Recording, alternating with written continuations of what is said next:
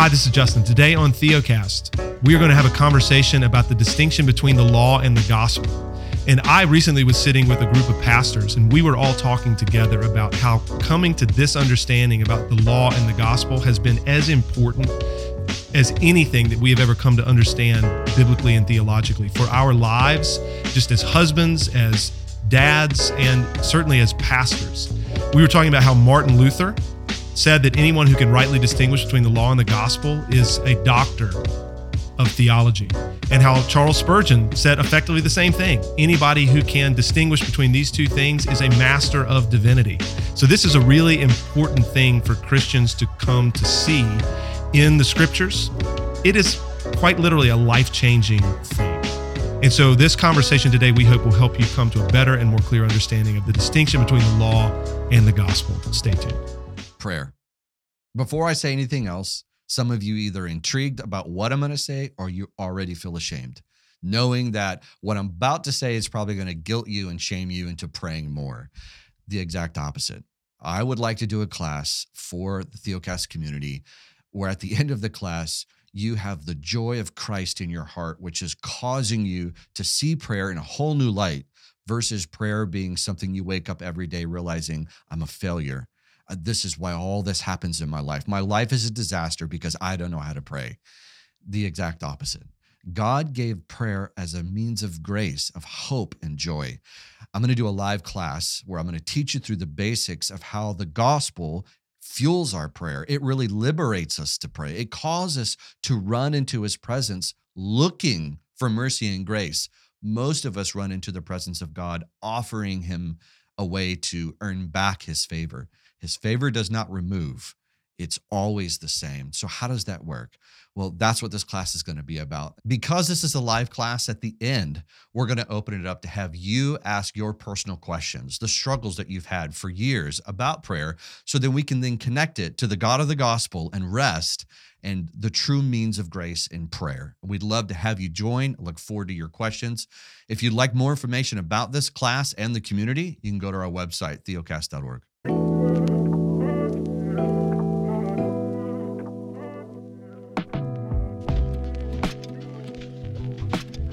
Welcome to Theocast, encouraging weary pilgrims to rest in Christ.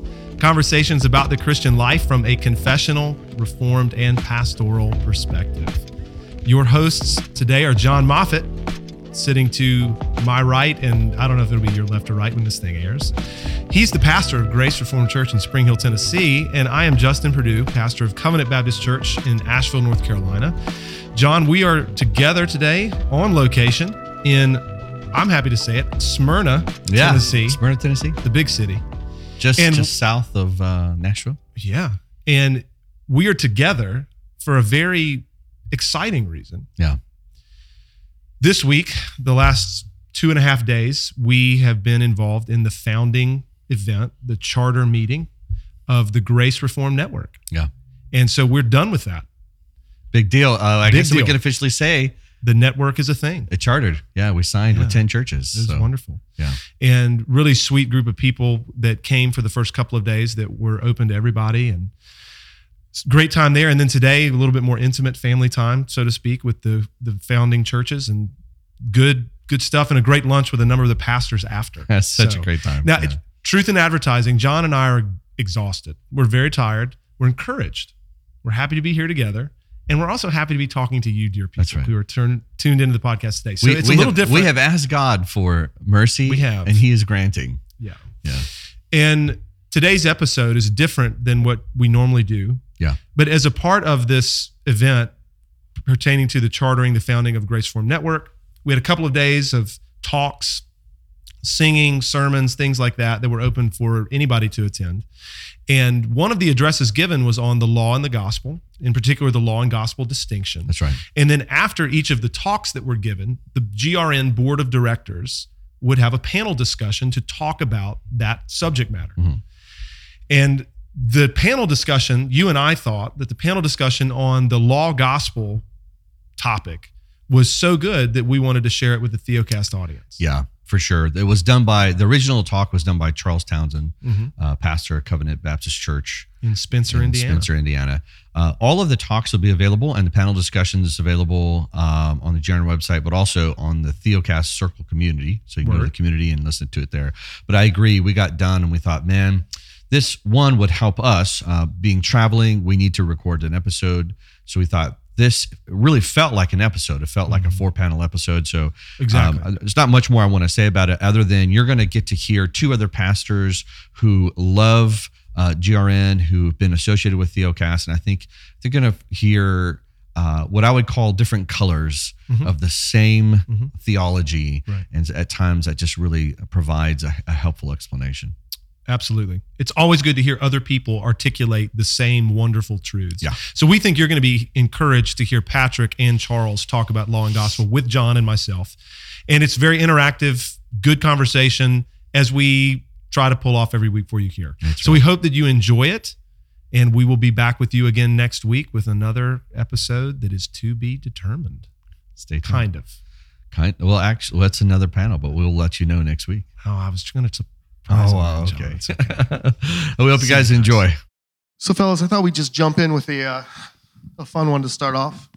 Antinomianism. Heard of it? Been Uh, accused of it?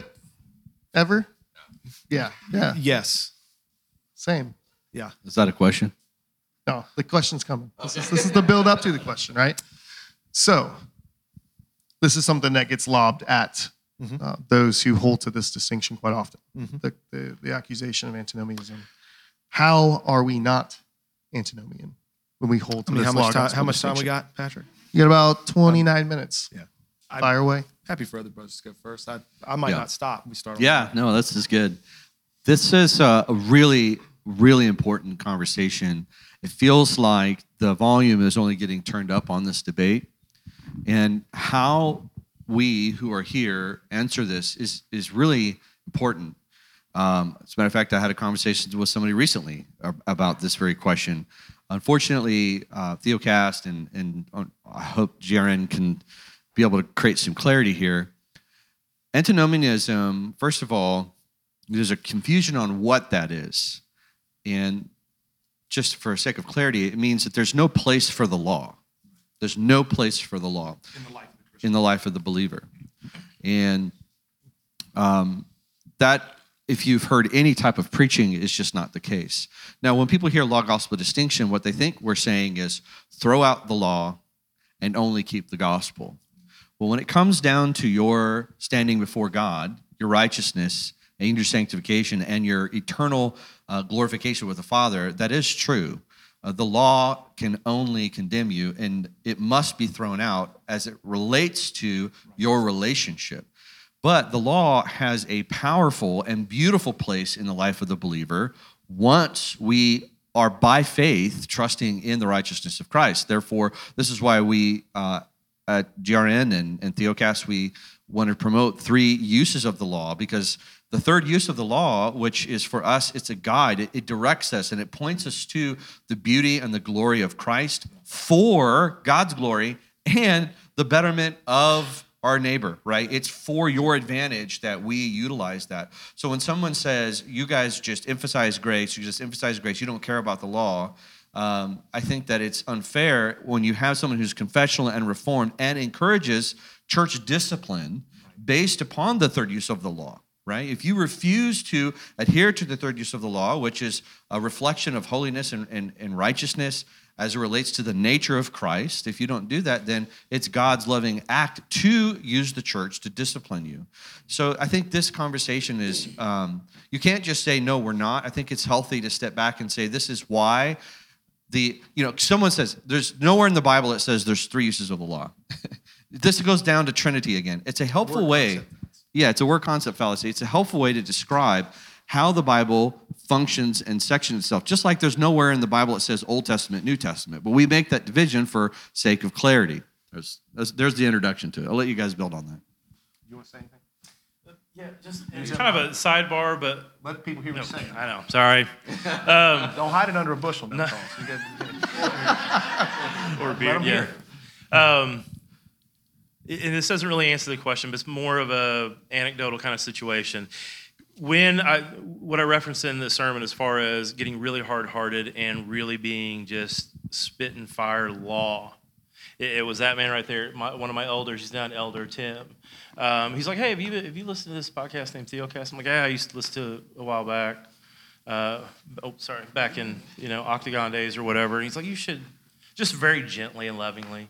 He's like, "Why don't you listen to it again?" And I listened to one episode, and uh, I I love you guys, but I'm not going to give you credit. The Holy Spirit just broke my heart because I realized because he'd been kind of talking like, man, I just feel like there's so much I have to do when I leave church. And I have seen greater growth and maturity in the congregation since the law gospel distinction is in place and say, this is what the law demands. This is what Christ has done. Let us rest in Christ. Let us run to Christ. And I have seen greater maturity and greater growth in myself and the body of believers than I ever did preaching law. Antinomianism, against the law. Heard of it? Yes. We've been accused of it before? Yes. I'll make some historical comments maybe in a minute. There were a number of other brothers, have been a number of other men who have gone before us. Many, you're going to know their names, who have been accused of the same thing. Uh, John Owen, Thomas Boston, to name two, were accused of antinomianism in their own eras, uh, in the ways that they wrote and spoke, and were dogged about this the distinction between the law and the gospel, and the ways that we hold Jesus out to sinners. Uh, it's like you said, in a sense, it is ridiculous to fallen human reason and the legal frame that we have. It sounds sounds crazy. But to, to be antinomian, historically speaking, is a couple of things. It is to deny the third use of the law, right? To deny that the law has a place in the life of the Christian to guide. Chapter 19, paragraph 6 that you read is absolute gold when it comes to how we think about the law's usefulness and the goodness of the law in the life of the Christian. We are no longer under it as a covenant of works to be kept for righteousness or to be condemned by it based on our disobedience. That is true. But when it comes to how do I know what righteousness looks like? I look to the law. How do I know what's good for my neighbor? I look to the law. How do I know what's good for me, for my wife, for my children? And we look to the law and we appeal to it unashamedly in all of those ways. And so, whenever you start talking like that, you are in no way, in any kind of historical or theological sense, an antinomian, right? We do say the law no longer exists in any way for righteousness. Right. That's true. Now, that's scandalous. I mean, Calvin writes in his Institutes, and when it comes to us standing before the judgment seat of God, the law has no place in our conscience. I, I guess Calvin was an antinomian as well, you know, when it comes to these matters. And so the three uses of the law, just really briefly, this is why this is critical to maintain. The first use of the law is to show us our sin and drive us to Christ who kept it. The second use is broader, it's civil, it restrains human corruption because we're shown what's good and bad, right and wrong. There's curses for breaking it, there's blessings for keeping it. Third use of the law in Christ guides our living, and we by the Spirit seek conformity unto it, and that is a good and wonderful thing. So that's how we respond to that. But we don't ever collapse the law and the gospel when it comes to righteousness and standing and relationship to God, and we make no apologies for that. Yeah. I have a comment. Do you have a question or? you're- No, I was going to have a comment too, so you can do yours first. Oh, Go. thanks. Yeah. Appreciate that. Uh, the, the helpful way of thinking about it for someone who's struggling with, no, this sounds antinomian. Um, so the law are, are road signs. They're telling you the way, right? This is the way you should go. But the roadside can't make you go anywhere. It's just pointing to the direction. Uh, you have to have a power that actually carries you in the direction that the roadside is pointing. And this is where Paul says, He who began a good work in you will complete it, right? As you began by grace, you're going to continue by grace. So we emphasize and preach grace, right? Because we know that's the motion, that's the motion, that's the motivation. That's what, what does uh, 1 Peter 1 9 say? Why are you not following the road signs? Is it not that you've forgot you've been cleansed? right? It's not because somehow the road signs cause it. And that's what's so helpful is that the law is a great arrow pointing here's where one should go and here's how one gets there which is in Christ. Yeah. Well, it's Christ for pardon and Christ for power. That's what you're talking about. Pardon from sin, power unto sanctification. So I am an antinomian when it comes to that. Right. Well, when it comes to justification and standing in righteousness. Well, yeah, the law And the cannot produce righteousness in me. exactly. It can't transform, it can only No, guide. that's right. Yeah, the law as a covenant of works does not work.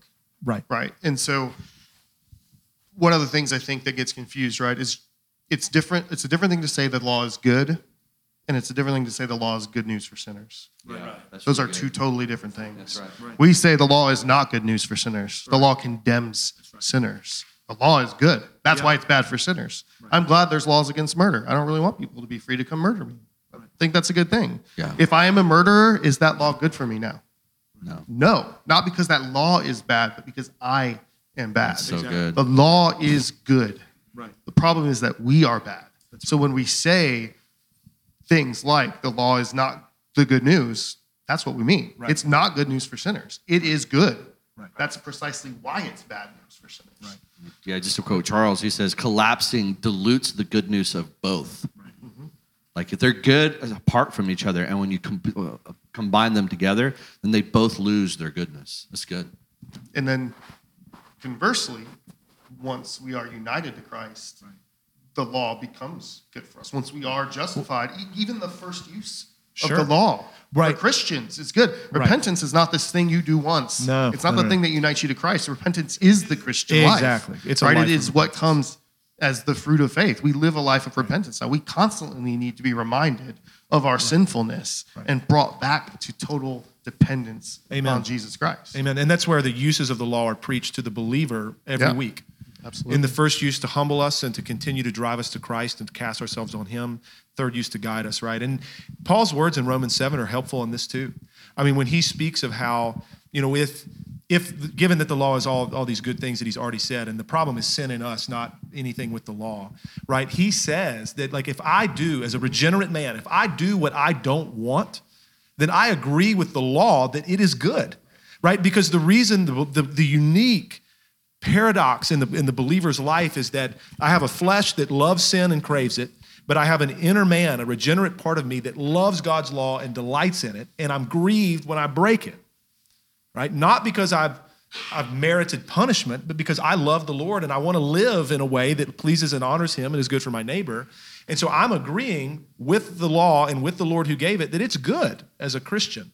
And we should talk like this, right? But we need to be clear on what we mean. Because so often people, what they get, I mean, you guys have said this in, in various ways, but often what people get when you collapse these categories is you kind of get the law preached as gospel. You know, we dumb it down and relativize it, do your best in keeping the law, and if you do well enough, then you're going to be saved in the end. Well, that's the law preached as gospel, and it's damning. Whereas we often get the gospel preached as law, you know, obey well enough and you'll be saved. It's just, it's unhelpful when those categories are collapsed. Yeah, and I would actually, to kind of come full circle to the, the, the point at hand, antinomianism, right? To hold a law gospel distinction is not antinomian. In fact, it's anti-antinomian. Agree. If you have a proper Agree. law gospel distinction, you actually have the highest view Exactly. of God's law that can be because you won't relativize it. Right. Mm-hmm. Right. If you're going to blend them, you have to relativize it. You have to move the target. You have to make it at least theoretically attainable if you're going to hold it out as good news. Mm-hmm. But if you refuse to do that, if you say, no, the law is not the good news, the good news is only Christ, then you can keep the law of God as the perfect standard that flows out of the very character and nature of God Himself, and you can uphold that. Right. Because the Right. law is not the good news, the good news is Christ. Right. So it's actually law gospel distinctions anti antinomian. Agree. Uh, Do we overthrow the law by this faith? Right? By no means. We uphold the law. What's he talking about? He's not talking about our spirit wrought obedience. He is talking about the fact that Christ died to endure the law's penalty and he lived to fulfill its requirements.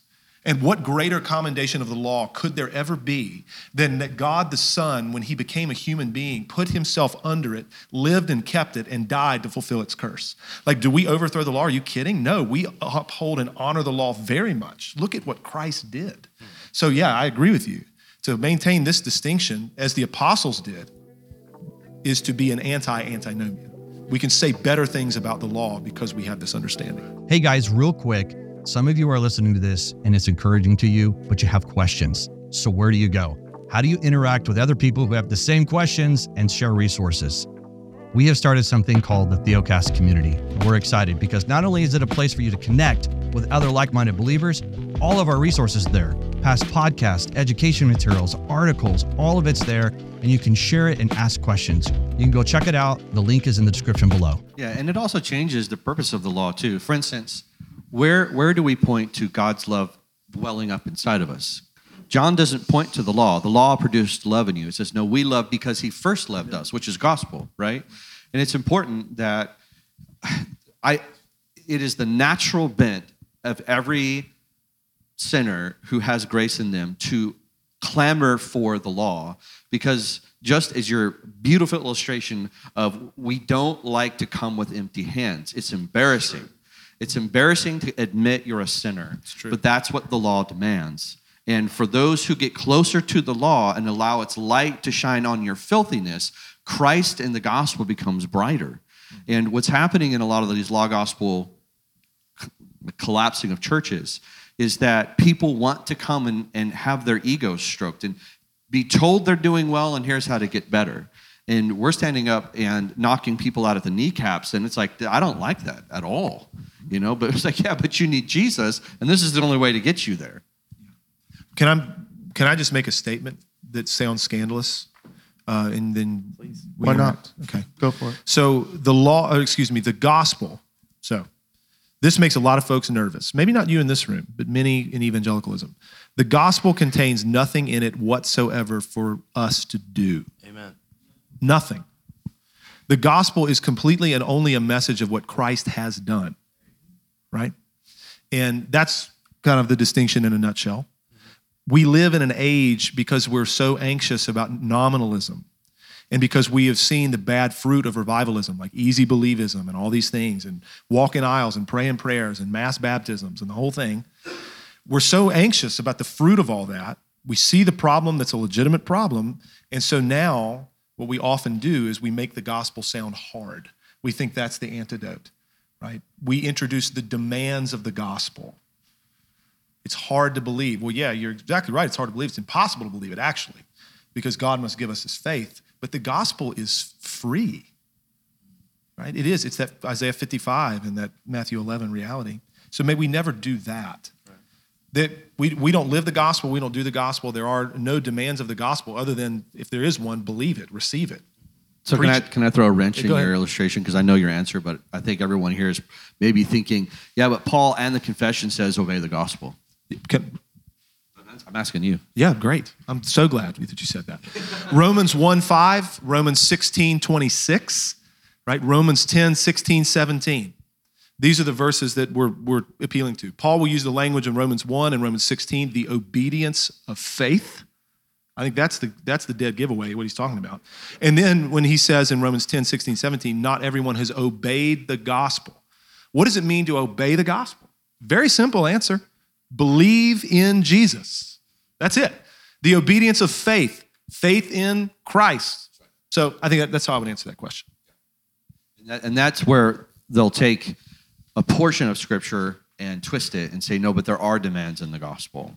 And there aren't. And it's important because sometimes people will hear what, hear what you say and they think that you're just being over dramatic, No, which you can be. I've known you long enough. hyperbolic, right? Well, but you know, But in there- this area, you're but not. this is where we say things like this too.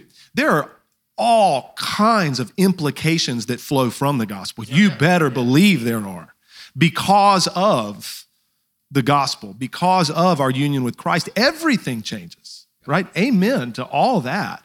But the implications of the gospel are not the gospel. Can I give you a question to ask? Yeah, sorry. What's the difference between the implications of the gospel and the gospel? You should answer that question. I know, but I'm, I'm going to ask you to answer it. John, you like to I'm answer taking, your own I'm questions. taking your You role. should I'm do on the that. other end. I'm, I'm uh, I got the B roll. So, what are the difference between implications and the gospel proper? Yeah. so the gospel is news, right? It is good news. You, it is good news. It comes from this idea of these, these heralds who would go out and proclaim the king, the Caesar's victory. He would declare the glory of Caesar because he conquers his enemy. He does that. That's what the gospel is. We are heralding the victory of King Jesus. Yeah. Right. There is no command in there. It is the mm-hmm. declaration of the victory of Jesus Christ. Now, if Jesus Christ is victorious, if he has conquered sin and death and done that on behalf of his people, does that mean stuff for me? Yeah. Absolutely, it does. Is there There's a not response disconnect that you from- should is there have? A response Yeah. to that? Absolutely, there is. That's the dif- differentiation between implications and what the gospel is. Great You don't help the gospel by blending those thing, two things together, right? You, you introduce yourself into Jesus' victory, and that's not what we want to do. The gospel is Jesus' victory. Jesus does the gospel. Nobody else has ever lived the gospel. Jesus does. Right? I, I think back to my own life and news. Right? For me, my age, time frame, uh, 9/11 was a very shaping thing. I ended up in the military in large part because of that. And that shaped a lot of things. That shaped the consciousness of Americans in a lot of ways. We never flew the same way after that. We changed law. We did all sorts of things. But the news of that day was flight at the Twin Towers. Like mm. that was the thing that happened. There were all these things that rolled out from it. Yeah. But those weren't the thing. All right, and that's the difference between gospel proper and gospel implications. The gospel is the news, and Right. specifically the news of Jesus' victory. And the only thing you can do with news, you don't change the news. You don't add anything to the news. You, all you can do is believe it Yeah. and It's It's receive it, or untouchable because it's in the past. right? Mm-hmm. Exactly. Yeah, it doesn't and it's move. it's a work. It's declarative, like you said. It's finished. And we've thought about already how it's objective. It, it is that thing that happened, and it's it's not affected by my subjective response. It stands. And then the call then is to receive and believe. And the, and the historic objectivity of Christianity is really what sets it apart from other religions, right? You think about the, the Apostles' Creed, the short little tiny creed, and within that, you know, the tightest economy of words, and you've got crucified under Pontius Pilate, which I always think is just kind of the oddest thing. You've got this few words, and you're going to throw in this random, really meaningless Roman official. Why? Because it grounds the Christian faith in a historic act. This, this was the guy who was, yeah, it's history. Christianity is not a system of thought, it's not a philosophy. It is the fact that this act happened in history. Believe it. Right. It's not orient your life in this particular way. It's not this is the best way to live. It's like, no, this happened. Believe it and have it shape everything. It makes it utterly unique, like you said, in the scope of world religion. Only religion in the world based on news. Yeah. Because every other religion in the world is going to tell you to go do a bunch of things. Mm-hmm. You know, I mean, pray your pray your prayers. You know, give your alms, all that kind of stuff. Make your pilgrimage, and maybe, maybe it'll go well. You know, that's slavery. Yep. Yeah. All right. Take a little different angle, right? We're all pastors up here. You guys are pastors or you have pastors. We would all probably agree that this confusion of these two things is fairly epidemic in American evangelicalism, right? It's constant. What do you think the, the pull, the draw, the, the thing that causes pastors specifically? Is there shepherding, mm. caring for God's people? What is the pull towards confusing these things? Right? What, what's going on in us as we kind of have that role that makes us want to do that? I mean, He about to come out of his chair, so you would you just be quiet, Patrick, and let the man let's get that pulpit back up here. Justin's no, about man, to. I, I think I already said it. Yeah. I think it's the it's the, our fear of nominalism. Yeah. I mean, I think is a motivator because we and we have confused the antidote. Mm-hmm. We think that if we make Christianity harder, then we're going to weed out the weak and the fakers. And the weak, not like sincere weak, but we're just going to we're to weed out the people that don't belong. And go ahead. it, it, it makes pastoring easier. And Go ahead. hear me Yeah. out. Because if I can put a whole bunch of burdens on people and I can give them a standard, and because grace is sloppy, grace is messy. Let me hear what you're saying now. Oh, sorry. I'd never use one of these, obviously. Grace that's- is that's sloppy. It's just, it, it, if I can put a bunch of rules and I can kind of ground it somewhere in scripture, and then I can put burdens on people and I can place guilt on them and I can make them toe the line, then my calendar stays less full. And I feel like I've accomplished more because I, I, I've got people goose stepping. Yeah. Does that, does that make sense? Yeah, and I want to be clear. I'm not impugning anybody's motivations. Mm-hmm. I trust that the motivations are good. People look around, guys look around, and they see real problems. Yeah. right. And I think Th- maybe it's like this subconscious, is this is bad. Like this is there's bad fruit everywhere, and there are a lot of false professors in the church, right, so to speak. And so then it's like, all right, well, what do we do? And I think devoid of some of these historical categories, and given our natural frame to weave works back in, we take this kind of green beret approach to Christianity. Only the strong survive, mm-hmm. right? And only the serious among us are the ones who really are legitimate. Mm-hmm. And so let's turn the temperature up on the law to test who's legitimate and who's not. Right, it's And you goats and misapply. tares Yeah, instead of worrying about wolves. And it's like, well, we need to try. We need to try to tear the, the weeds out, Mm-hmm. you know, amongst the wheat. And Jesus said, don't do that. Actually, mm-hmm. Right. Because you're going to rip the wheat up with it. I mean, in the parable, I mean, that's what he says. Right. And so I think a lot of times we try to over purify. And I mean, we're talking about, we're Baptists here. I mean, we're talking about regenerate church membership. But we don't want to be Donatists and try to over purify the church. Anyway. Yeah, I think some of this is related to revivalism. If you've ever heard the phrase the, uh, the burned over district, um, you have these people who had these emotional experiences, and there's this extreme movement that kind of just washes over the country twice, you know. And uh, then you have people who are burned out by it, so they're still in the pew, but they're dead, according to the pastor. And so he can't get them to give of their money, of their time, or anything. They're just kind of sitting there. So he's going to use what works with his kids threats and yelling, you know, and more threats and more yelling. But what happens when they turn te- to uh, what happens when they turn to a teenager? They realize that's just foolish, and the rebellion just goes to another level. So you have I've, I've talked to people, and I mean I remember the conversation that Charles and I had on the phone. I was like, Charles, beating people doesn't ever get anybody to love Jesus more. It just doesn't do it, you know. And I Uh, tried. each everybody tries, you know, and even even uh, Justin and I, we have to be careful not to slip back into those things because you can easily do it. You can easily slip back into thinking, I just need to spice it up a little bit, get them a little, you know, invigorated. And what you're doing is you're. Um, this is leading into a little bit of my sermon tonight, but you're trusting in a physical means versus a spiritual means. You legitimately think the flesh can change the spirit, and so you give fleshly means. And Colossians says, Paul is so wise when he wrote this. He says, It looks spiritual. This is why pastors do it. It sounds and looks spiritual and it fills churches because people walk out feeling confident, like, I can do this. And it's all subjective. And subjective preaching works. Otherwise, Paul wouldn't have been writing against it in the New Testament as well. So it's not a new phenomenon. To your point, if Christianity was natural, if this was a natural process, then to motivate people with merit and fear makes sense. That's right. But it's not it's supernatural. Right. I have another comment, but you, I'm going to let go, and then I can. Yeah, I think a part of this, and again, this is not something anyone would say, you know, theologically, right? But at, at the heart of it, there's a a functional denial of the gospel's power.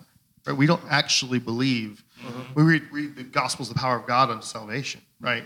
Not just to the beginning. meaning the whole thing. Yeah, the whole right? thing, Like, beginning to end. Making me alive when I was dead and bringing me all the way to glory. Amen. Gospel is God's power to do that. But that means we trust the gospel to what is going to restrain people and keep people from sin. Me threatening them enough, scaring them enough to do it? No. The gospel is the thing that's going to constrain that. Do I actually believe what God says about his gospel? Do, The gospel is not just this theological thing we believe. Like it's this thing that happened in history. And then when we put faith in Jesus, we are vitally and mystically united to Jesus Christ. We are bound to him, right? Which means everything that is his, everything that he is one is ours, Amen. right? You that doesn't need any help. Right. You're not going to find some extra power in the law that is not in the gospel. Scripture never says the law is the power of God. The gospel is the power of God. amen. but we doubt it, right? And this is natural. Uh, this is what our hearts do, right? Legal stuff makes so much more sense. We have a legal frame. Hmm. Law and discipline and try harder and do this or else makes so much sense.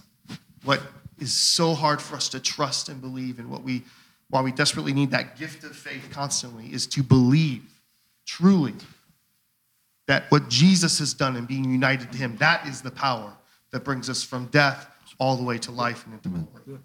We'll be having an invitation now. Yeah. You can all come down and repent. So I know we're running out of time. Um, if you think, I, I just want to offer this for all of us. Like, if your concern, proverbially speaking, is that in your local church, if you're a pastor, and your concern is that you've got a lot of nominal people there, meaning you think many of the people who are gathering with you on the Lord's day are not born again, they're Christians in name only. The thing that is a mind blow to me, biblically, is that your strategy to try to help that problem is to speak to dead people and tell them to try harder. Amen. Say that again. It does not work. Ima- Imagine walking up to So- a guy on the road, his horse is And- dead, and you see him beating him. What are you doing? Trying to get him to get up. Right. Say so he's yeah, dead, to, man. to speak to dead people, because you understand them to be dead, and effectively say, well, I'm going to put more weight on them and tell them to try harder and obey better, and think that that will fix the problem is insane theologically. What do you do? You preach the thunder of the law, first use. You crush people with it. And then you say, oh, but have you heard of Christ? Right? And here's what he came to do. And you herald him.